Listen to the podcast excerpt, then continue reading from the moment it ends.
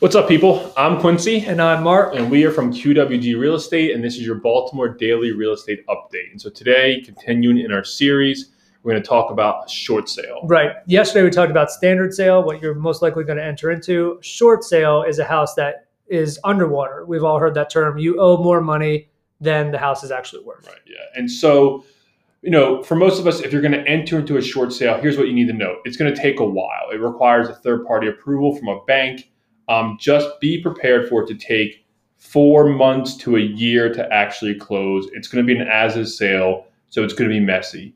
Um, no reason to just simply not get into it, but just know if you do, it's going to be messy. So, again, I'm Quincy. I'm Mark. And this is your Baltimore Daily Real Estate Update.